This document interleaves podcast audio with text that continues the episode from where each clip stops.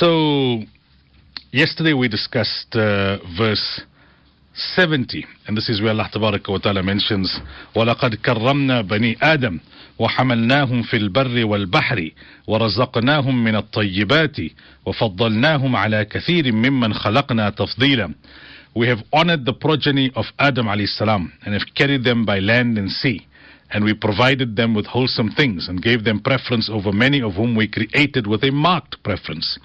So we explained how Allah Tabaraka wa Ta'ala has, um, has honored the son of uh, Adam alayhi salatu wasalam, in the sense that Allah Tabaraka wa Ta'ala has bestowed man with a beautiful appearance, with the power of speech and the ability to plan and intellect and senses, and materially, physically, spiritually, Allah Tabaraka wa Ta'ala has really endowed um, the, the, the son of Adam, meaning man, humankind, more than he's done so for, um, for anyone else or for any other of his uh, of his creation. The paths to progress are open to man from all sides. Some Mufassirin have penned that even if you look at it like food, take food for an example. Animals eat food. Um, you know, the fish in the ocean eat food. Every living being eats. But if you look at the manner in which man's food is sourced, the manner in which man's food is prepared, the manner in which man's food is consumed, how we would sit down and there would be garnishing, and they would be flavoring, and they would be spicing, and they would be, you know, different types that you would eat in combination. Uh, you know, look at that as compared to a, a lion chewing away at um, at a buck. Uh, look, look at how Allah Tabaraka wa Ta'ala has um, has endowed us, and and man has been given superiority physically in terms of our physique. لَقَدْ خَلَقْنَا الْإِنسَانَ فِي أَحْسَنِ تَقْوِيمٍ. Some of the creations of Allah Tabaraka wa Ta'ala crawl, some are four-legged, but uh, each has its beauty. From from all, though, Allah Tabaraka wa Ta'ala has given man uh, the best of, uh, of physiques, and spiritually as well, Allah Tabaraka wa Ta'ala has blessed man uh, as well. Now we know the angels are, are that creation of Allah Tabaraka wa Ta'ala that uh, that don't sin. They are perpetually, perpetually in the in the worship and in the ibadah of um, of Allah Tabaraka wa Ta'ala. So now the question arises that is man superior to angels as well? And here the ulama have given different answers, and this will also be found in the books of uh, Aqidah and in the books of, uh, of of belief.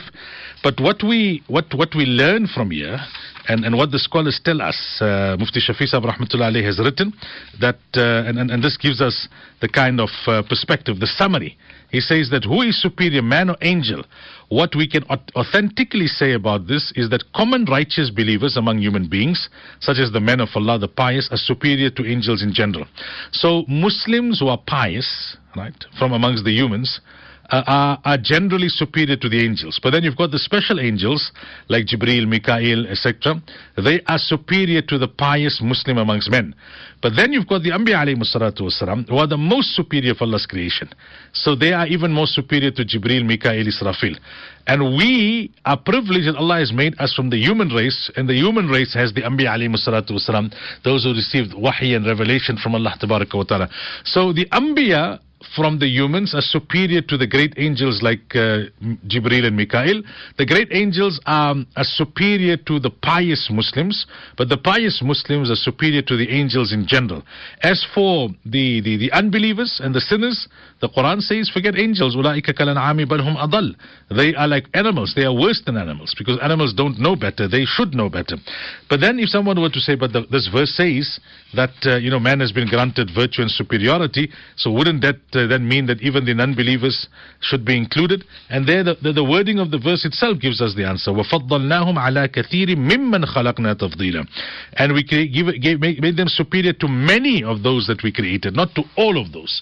So that will answer the, the question, and that will answer the doubt as to, you know, when it comes to a non-believer, is a non-believer superior to the angels? Of course not. A non-believer is not even superior to animals, uh, in the words of, um, of the Quran, because they refuse to acknowledge the oneness and the authenticity of Allah Tabaraka wa Ta'ala. May Allah Tabaraka wa Ta'ala grant us uh, the Tawfiq. May Allah Tabaraka wa Ta'ala grant us uh, the understanding.